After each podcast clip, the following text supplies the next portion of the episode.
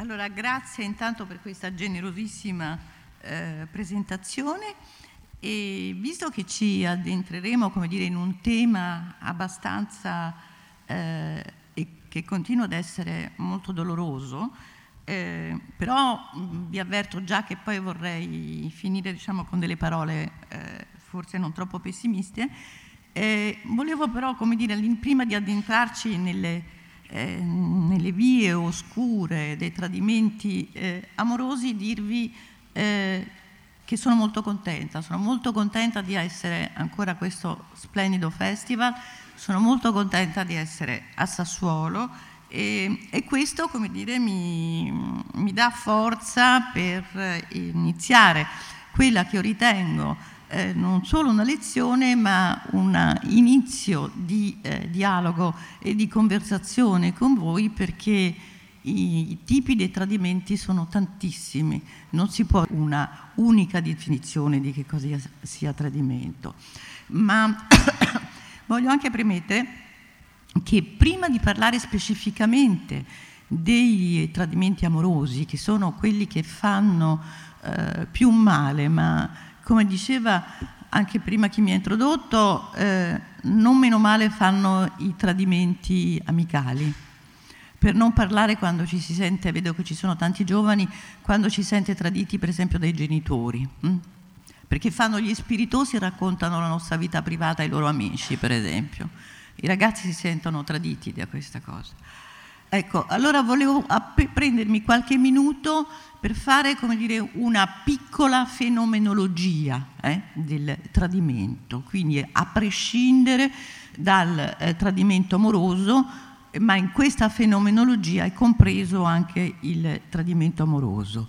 Quindi intanto vorrei richiamare l'attenzione sulla etimologia stessa della eh, parola tradimento. Eh. Tradimento viene da tradere, Tradere in latino vuol dire consegnare, vuol dire anche portare qualcuno, qualcosa, io aggiungo anche se stessi, da una parte all'altra, eh? un, implica un passaggio. Eh, il, il, questo significato forte del tradere, che poi se voi ci pensate è anche la radice stessa anche di traduzione, no? Appunto si porta da una lingua all'altra. E, diciamo questo significato forte noi lo ricaviamo da Luca, Vangelo di Luca, quando eh, Luca riporta eh, Jesus autem dixit ei, Giuda osculo filium hominis tradis, cioè traduco per Gesù disse, Giuda, con un bacio tradirai, tradis, eh, il figlio dell'uomo. E quindi, come dire, è importante attenersi a questa accezione anche in un contesto, come dire, assolutamente laico, perché bene eh, evidenzia questo passaggio. Io vorrei soffermarmi non solo tanto sul passaggio, ma quanto quello della fuoriuscita, di uscire da un'appartenenza, sia essa la coppia, la famiglia, la patria, lo Stato, e passare da un'altra parte. Allora già c'è come dire una spia interessante, se noi riflettiamo sull'etimologia, è che c'è il tradimento è una cosa, diciamo, un mutamento, ma su questo poi eh, ritorneremo. Ho intitolato la, questa lezione Legami, relazioni, tradimenti eh, perché volevo sottolineare immediatamente la natura relazionale del tradimento. I tradimenti nascono dal fatto che ci sia una relazione con l'altro, eh? sia esso una persona, un gruppo, eh, l'innamorato, lo Stato, la nazione. Anche il tradimento di sé è frutto di relazioni, perché nasce in un momento in cui noi incontriamo l'altro, incontriamo gli altri, non si dà in solitudine. Quindi possiamo dire che i tradimenti sono sempre relazionali, nascono da relazioni fiduciarie che devono essere consapevoli e reciproche. Facciamo subito un esempio. Eh? Se il, lui viene da me e dice mi hai tradito, io l'ho conosciuto stamattina, dico scusa, abbiamo un rapporto di fiducia? Dice sì, mi hai tradito, ma non, non, c'è nessun rapporto di fiducia. Ci deve essere, come dire, questa reciprocità e ancora una volta la letteratura ci viene in aiuto. Eh, il grande Conrad, eh, nel libro Con gli occhi eh, dell'Occidente, infatti scrive, tradire, parola grossa. Che significa tradimento? Di un uomo si dice che ha tradito il paese, gli amici, l'innamorata. Ma prima deve esistere un vincolo morale. Cioè se non c'è questo vincolo non possiamo parlare. È come, come dire, accusare qualcuno di non amarci eh? e magari neanche sa che siamo innamorati, cioè non c'è relazione. Allora possiamo dire che tanti sono i tradimenti quanto sono gli atti di fiducia. E questo, come dire, già butta una luce inquietante sui eh, tradimenti. Perché butta una luce inquietante? Perché se è vero che sono tanti, non comincio uno spogliarello, eh, mi tolgo solo questo.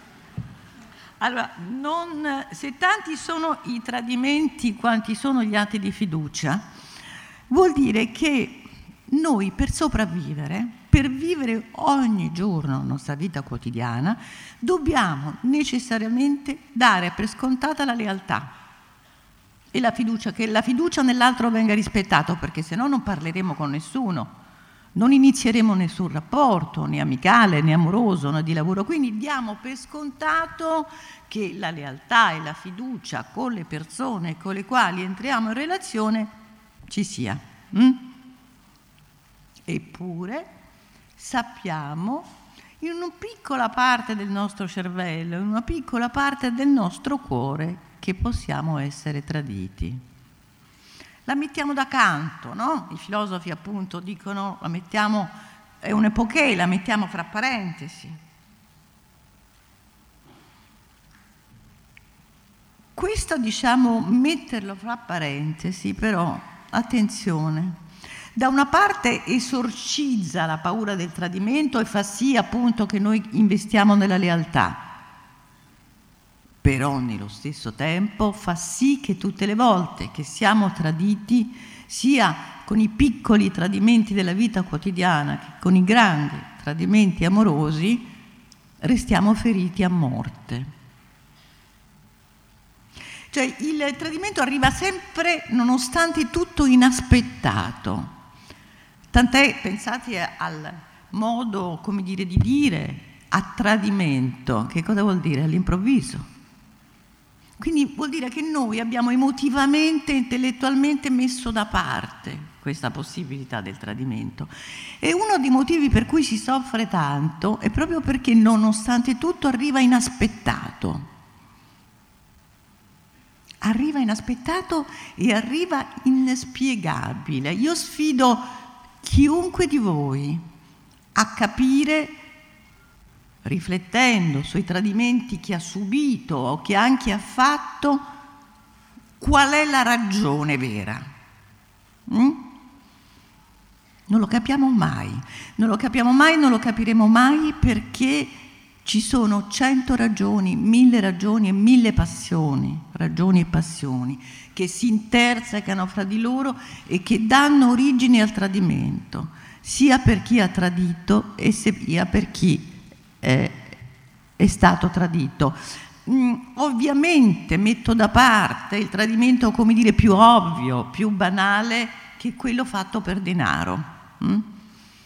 D'altra parte, come dire, anche il caso di Giuda, adesso non abbiamo tempo, è molto più complesso di quello eh, che ci, ci, hanno raccontato, in quanto lì non, non, sono in ballo i 30 denari, c'è ben altro, però mi dispiace non potermi soffermare su questo. Eh, vi dico solo questo, che studiosi dell'antichità e dei testi hanno dimostrato come all'epoca con 30 denari si comprava un vasettino di unguento. Mm?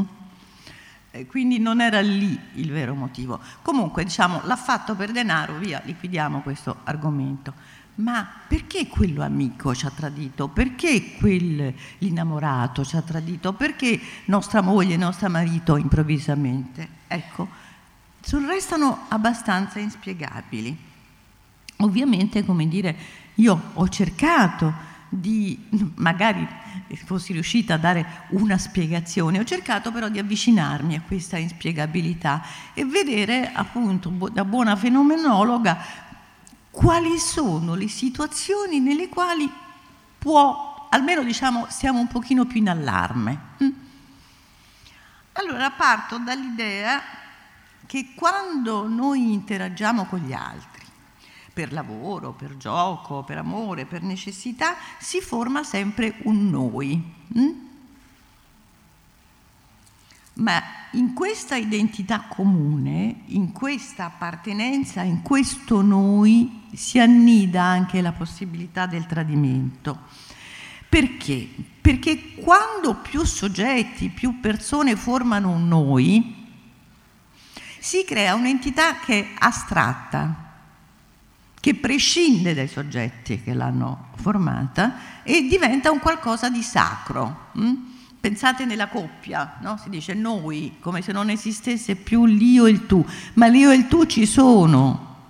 È il fatto che dimentichiamo che ci sono quell'io e tu che rende la cosa problematica. Quindi possiamo dire che il tradimento non solo nasce dalla condivisione, ma presuppone una condivisione perché è proprio questa nascita di questo soggetto astratto che fa sì che qualcuno possa sentire il bisogno, il desiderio, la volontà di sottrarsi a quel noi, eh? di uscirne. Attenzione, quando il noi viene attaccato dall'esterno, hm?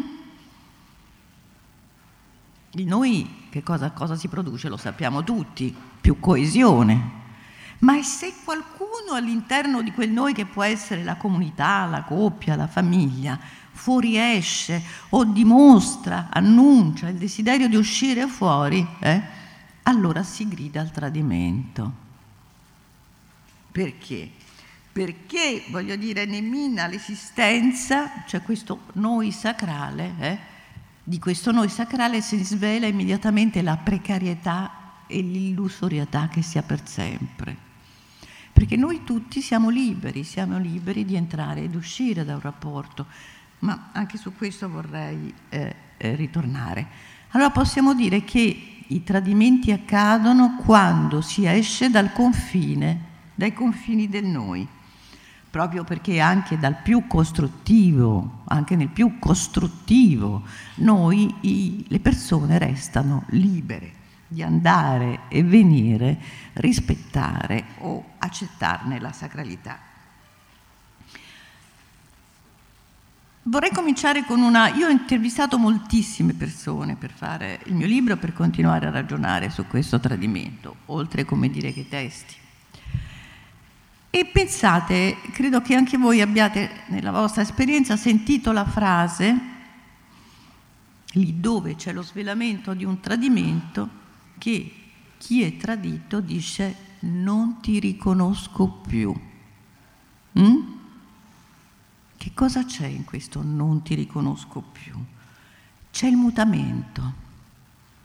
C'è il fatto che è successo che all'interno di quel noi eh, uno dei soggetti è mutato, è cambiato e l'altro non se n'è accorto oppure non ha voluto accorgersene.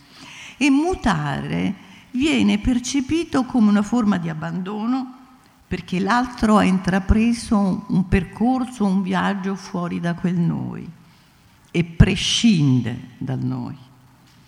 Quindi questo mutamento viene accomunato spesso al tradimento Eppure tutti quanti noi sappiamo che nel farsi della vita quotidiana, nella costruzione della nostra identità e delle relazioni con gli altri, tutti mutiamo sempre un po' e mutiamo qualcosa.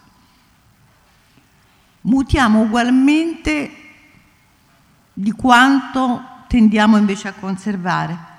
Il mio amato Simmel ha scritto a questo proposito, anche perché possiamo dire che lui è il sociologo filosofo in qualche modo del mutamento,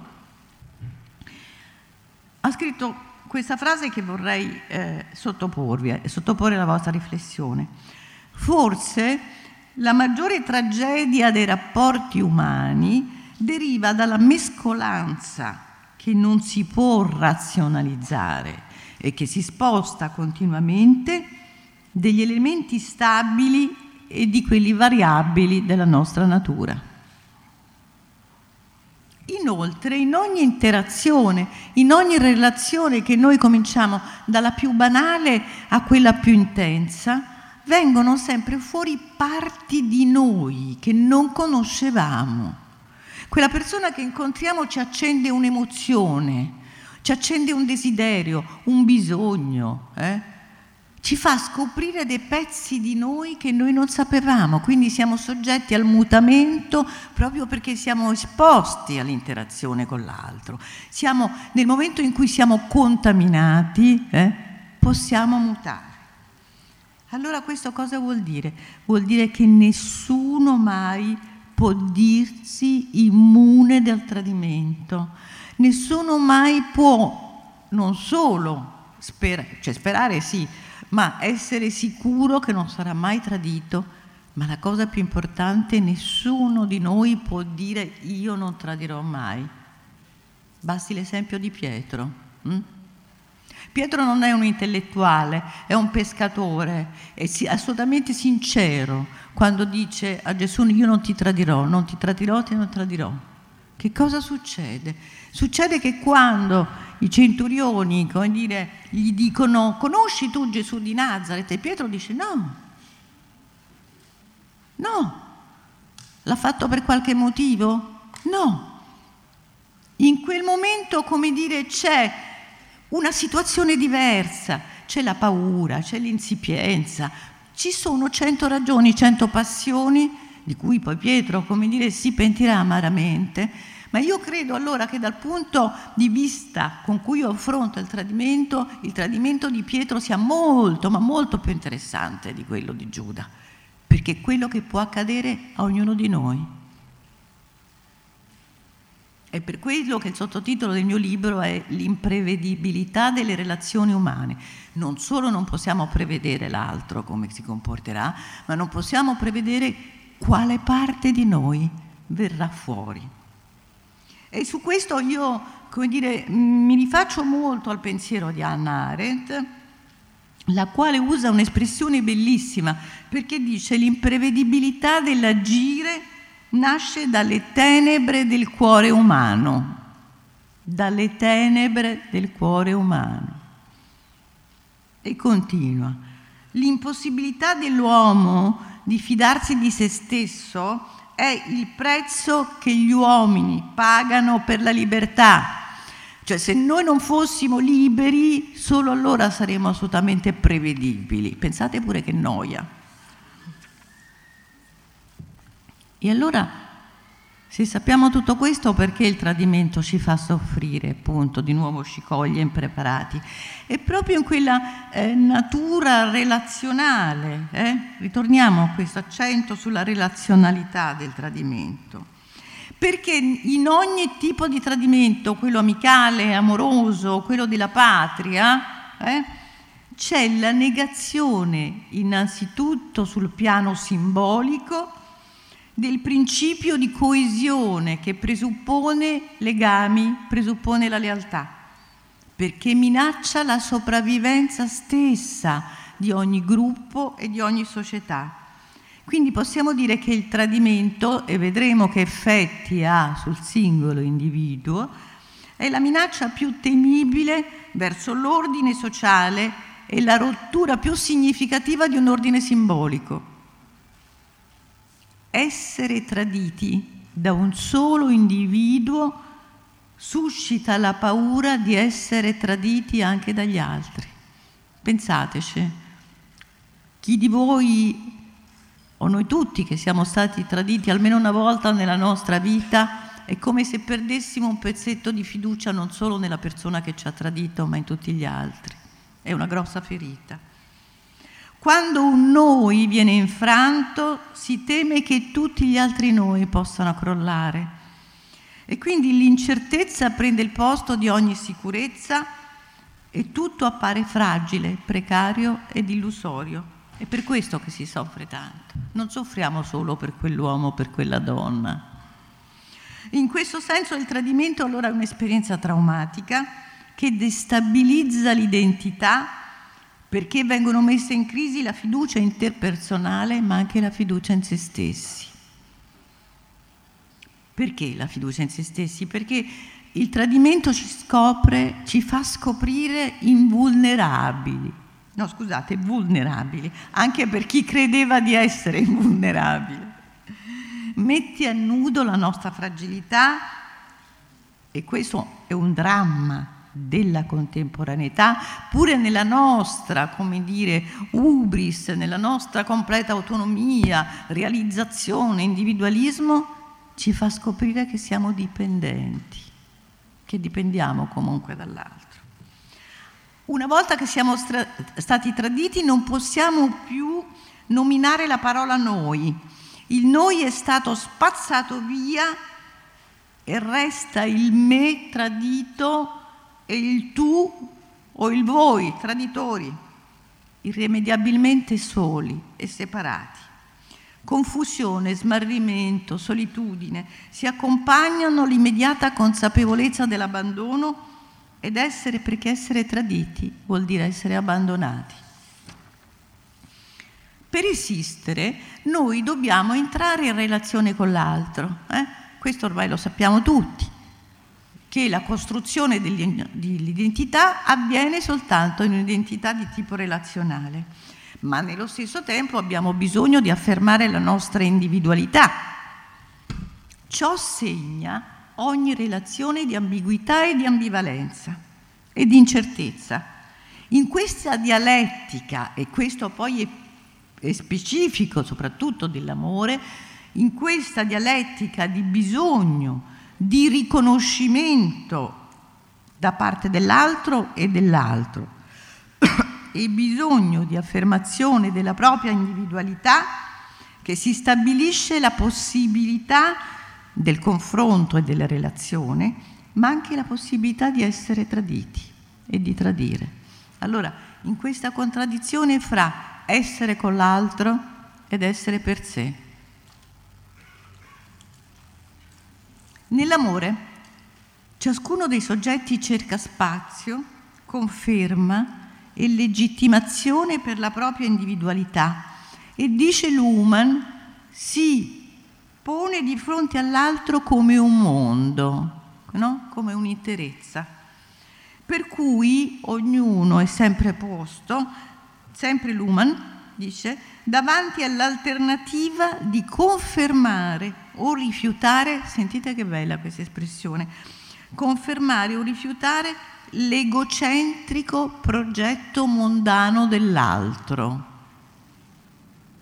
Ma nello stesso tempo ci troviamo di fronte all'unica possibilità di interazione in cui si può far valere il proprio mondo.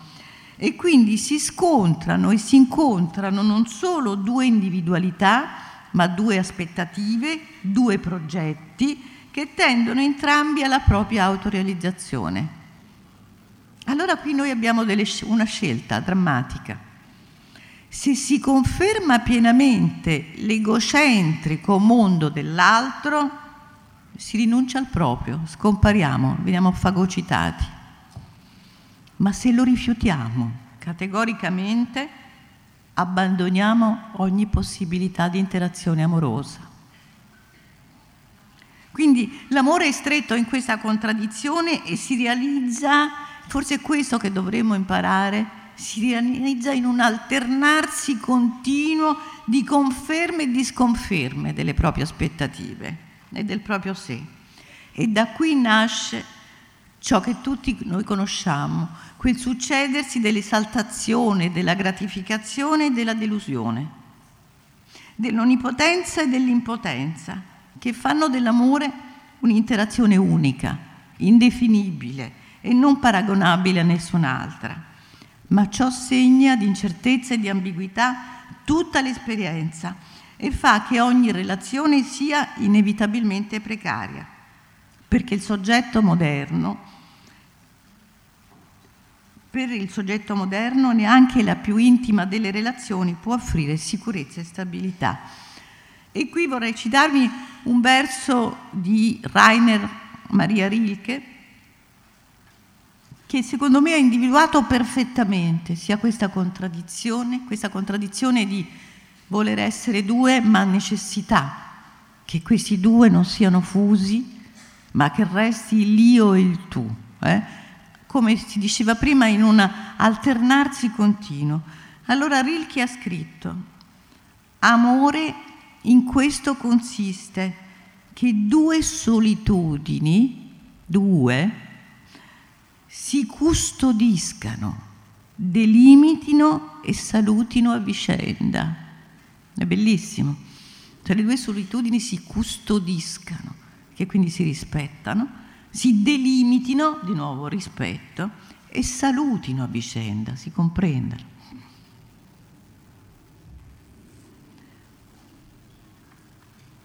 Per, una volta eh, mi avevano fatto un'intervista alla radio e mi avevano fatto delle domande sul tradimento e io, come dire, non per fare la spiritosa, ma come vi spiegherò perché volevo sostenere una tesi, ho detto nel tradimento non c'è nulla di personale. A quel punto sono arrivate 2000 telefonate di gente furibonda, come non c'è niente di personale.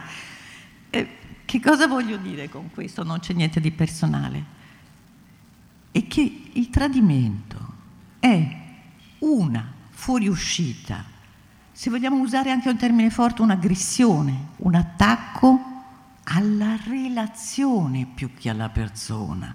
È un segnale, un allarme di dire questa, in questa relazione sono a disagio, c'è qualcosa che non funziona, ho bisogno di altro, sto mutando. Eh, quando noi poi adesso arriveremo a parlare delle emozioni legate al tradimento, molto spesso chi è tradito si autocolpevolizza e dice c'è qualcosa in me che non va. No, non è quel singolo soggetto, è che cosa quei due hanno creato in quella relazione. È lì che bisogna guardare, in quell'essere insieme. Mm? Quindi in questo senso che non c'è nulla di personale. Non siamo state tradite come spesso noi donne pensiamo perché siamo meno belle. Forse perché quella relazione non è tanto più così bella, non noi. Eh? Allora in questo senso io voglio dire che si tradisce la relazione perché se ne vuole uscire, oppure si vuole testimoniare all'altro, richiamare l'attenzione dell'altro su qualcosa che non funziona o che non ci soddisfa. Vogliamo dire, ehi, sto cambiando. E vuol dire anche guardami. Hm? Se non altro non ci spiegheremo perché spesso i traditori seminano hm, il loro percorso di indizi affinché il tradito se ne accorga finalmente e lo liberi in qualche modo, o perché se ne va definitivamente, o perché riprendano il cammino insieme. Allora, qui un altro punto. Mm, rutilanti, non quelli seri, psicologi cercano di fare, come di ipostiatizzare la figura del tradito e del traditore. Sciocchezze. Eh? Non esiste uno che nasce tradito e l'altro traditore, perché essendo punto relazionale si collabora al tradimento. Tutti collaboriamo ai tradimenti che subiamo o che facciamo. Anche qui mi devo, prima che voi mi lanciate le freccette, voglio eh, spiegarmi. Allora, si collabora al tradimento quando ci affidia, affidiamo totalmente all'altro e lasciamo che ci manipoli. Siamo diventati cosa sua. Siamo finiti dentro una funzionalità paurosa, spaventosa, in cui l'altro può fare di noi tutto ciò che vuole. Ci può tradire perché sa che può ritornare sempre. ci può tradire noi e ci può tradire anche altra forma di collaborazione perché chiudiamo gli occhi e non vogliamo vedere, non vogliamo sapere. Nel, si collabora al tradimento con l'autoinganno continuo, nonostante il famoso seminatore no? che lascia bigliettini, eh, cellulari, mutandine, scusate, eh, oggetti, cose, no? Non, abbi- non, vediamo, non sappiamo, è sempre un, un caso e così via. Stiamo collaborando, collaborando attivamente. Oppure l'estrema forma di collaborazione al tradimento è quelli che esplicitamente fanno un patto, no? la famosa coppia aperta, dove paradossalmente, come dire, il tradimento è non, non dirsi, visto che c'è un patto, ognuno fa quello che vuole, però poi ce lo diciamo. Hm? Vediamo che cosa succede nella percezione del tempo quando si è traditi. Chi tradisce vive un tempo molto lungo, appunto, perché non è che stia tanto bene il traditore o la traditrice, eh? fra sensi di colpa, complessità di organizzazione della vita e così via. Quindi questo tempo pare che non finisca mai. Ma per chi scopre di essere tradito il tempo si, si condensa in quell'attimo, in quell'attimo in cui c'è la confessione o la scoperta. Chi tradisce ha una percezione tutta sua del tempo, come se il tempo del tradimento non facesse parte dello scorrere del tempo. Allora, sempre nelle mie interviste, vedo che, e questo lo trovate anche nei romanzi, chi ha tradito dice, ma cosa vuoi che sia un tradimento di fronte a tutto il tempo che abbiamo passato insieme, di fronte a una vita in comune, no? In fondo è stata una parentesi. Ebbene, certamente lo chiede in buona fede, però il tempo del tradimento non fa parte del tempo condiviso. È un tempo che secondo il traditore appare parallelo, come se fosse un'altra cosa. Allora, per chi è stato tradito invece, l'altro ha vissuto un tempo doppio, moltiplicabile all'infinito. E io credo che questo voglia dire l'espressione avere una doppia vita c'è un tempio doppio, esserci e non esserci, essere qui e contemporaneamente altrove. Chi tradisce con un abile gesto da prestigiatore fa scomparire all'improvviso tutto il tempo che si credeva vissuto insieme e il tradito resta defraudato del tempo comune. Un romanzo straordinario, dolorosissimo, di Elena Ferrante, autrice che io amo molto. Il romanzo si chiama I giorni dell'abbandono e la protagonista, eh, una volta abbandonata, che perché ha scoperto il tradimento di suo marito, suo compagno di scuola, hanno vissuto insieme tantissimo tempo, la protagonista dice, l'urgenza che avevo era di capire perché aveva gettato via così disinvoltamente 15 anni di sentimenti, emozioni ed amore. Perché? Tempo, tempo. Tutto il tempo della mia vita si era preso e solo per disfarsene con la leggerezza di un capriccio. Vorrei adesso soffermarmi con voi su che cosa succede in particolare nella contemporaneità rispetto al discorso che noi stiamo facendo. Quel discorso del noi, come abbiamo visto, si complica molto perché nella complessità sociale ognuno di noi partecipa a molti noi. Mm?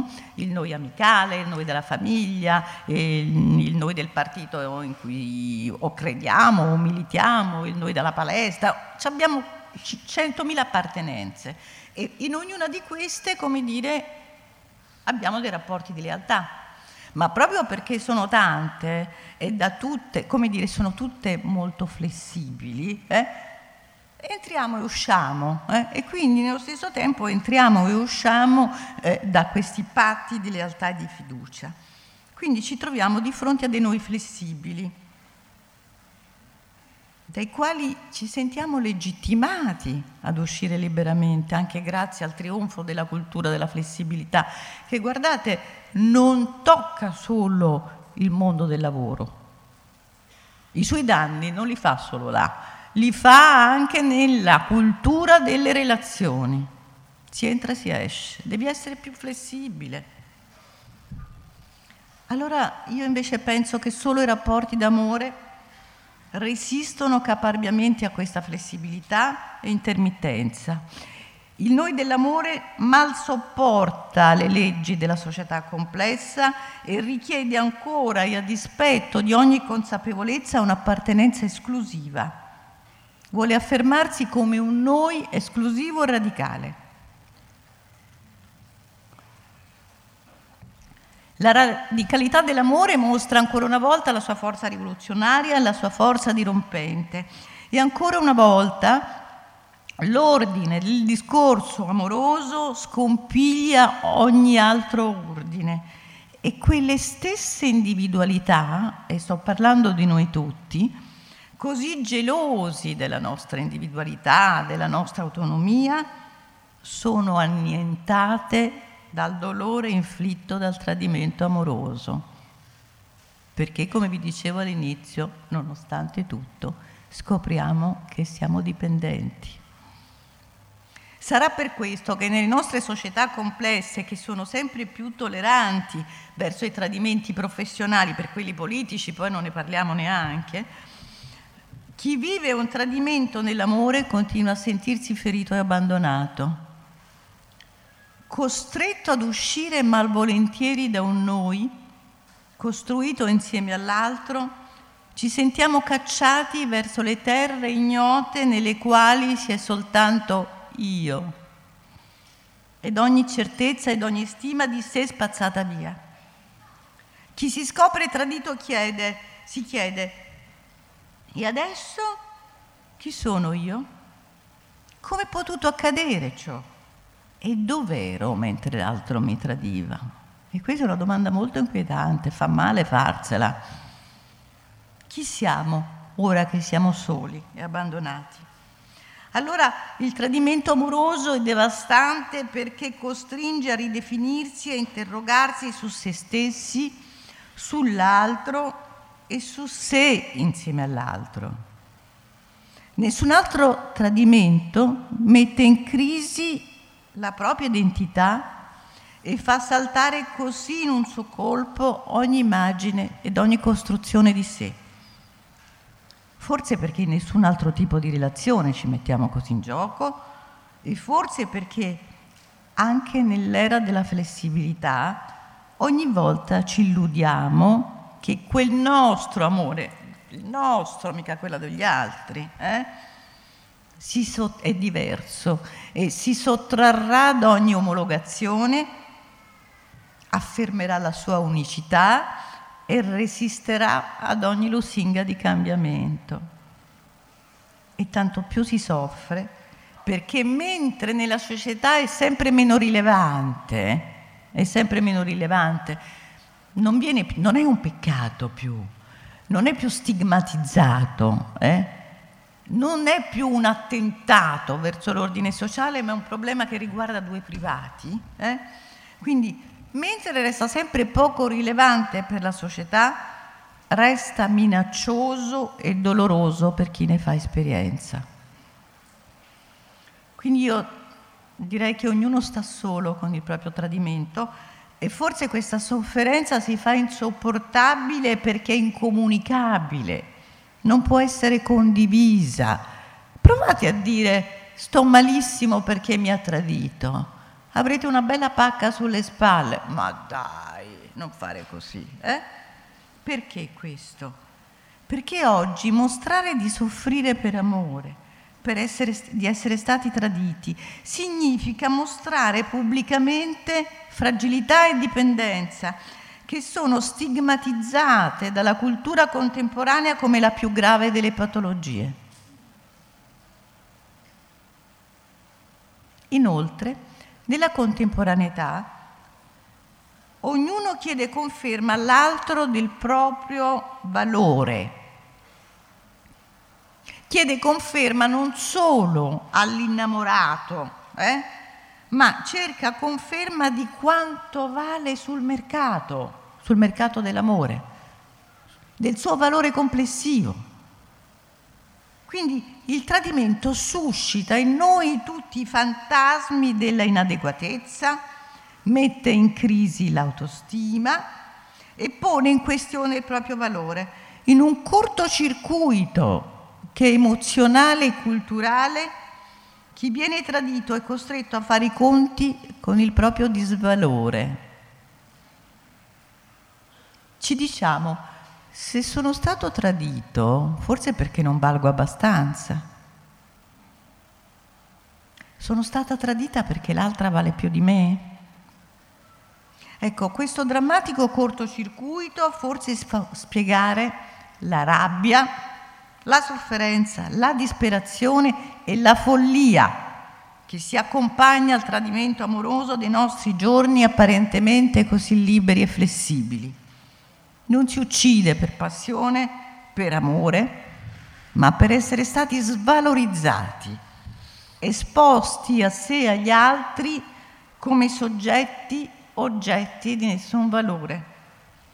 E forse uno, io come diciamo, come donna e come femminista non posso esimermi dal accennare a ciò che sto per dire.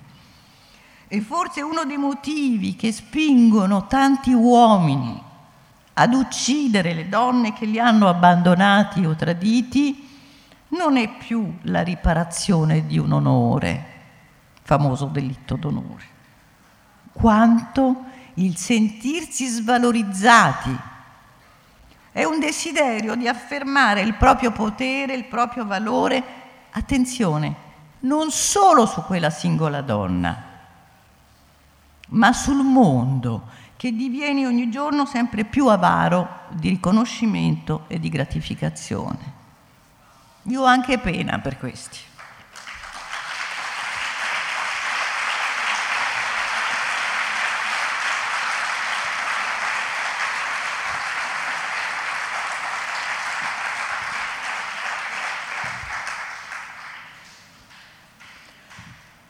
Oggi, quindi, sempre proprio per questa avarizia, no? In cui ci sentiamo non riconosciuti mai. Si cerca forse per questo sempre più senso della propria vita, lo si cerca nell'amore. Si cerca un senso individuale, cioè ognuno cerca un senso della propria vita, nella scomparsa di un senso condivisibile e condiviso con gli altri è la scomparsa di un mondo comune, ahimè. E si cerca nell'amore il significato della propria vita, l'autorealizzazione, una gratificazione. Possiamo dire che l'amore è diventato un'esperienza incantata in un mondo globalmente disincantato. Si gioca tutto lì, nell'amore, che viene considerato necessariamente nella mancanza di certezze, nella mancanza di lavoro, nella rottura di ogni solidarietà, di ogni appartenenza, ci giochiamo tutto lì, che ci appare come la terra promessa, alla ricerca di una realizzazione che sia quotidiana ed immediata.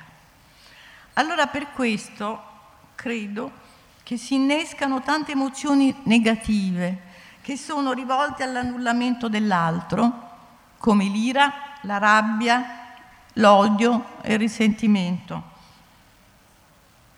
Ma attenzione, e questo credo è una cosa a cui dobbiamo stare tutti molto attenti, il tradimento scatena delle emozioni negative anche verso noi stessi. E quindi, poiché un attacco alla stima di sé, ci si sente sminuiti, non scelti, c'è una mosca molto interessata. E forse è stata tradita da un moscone.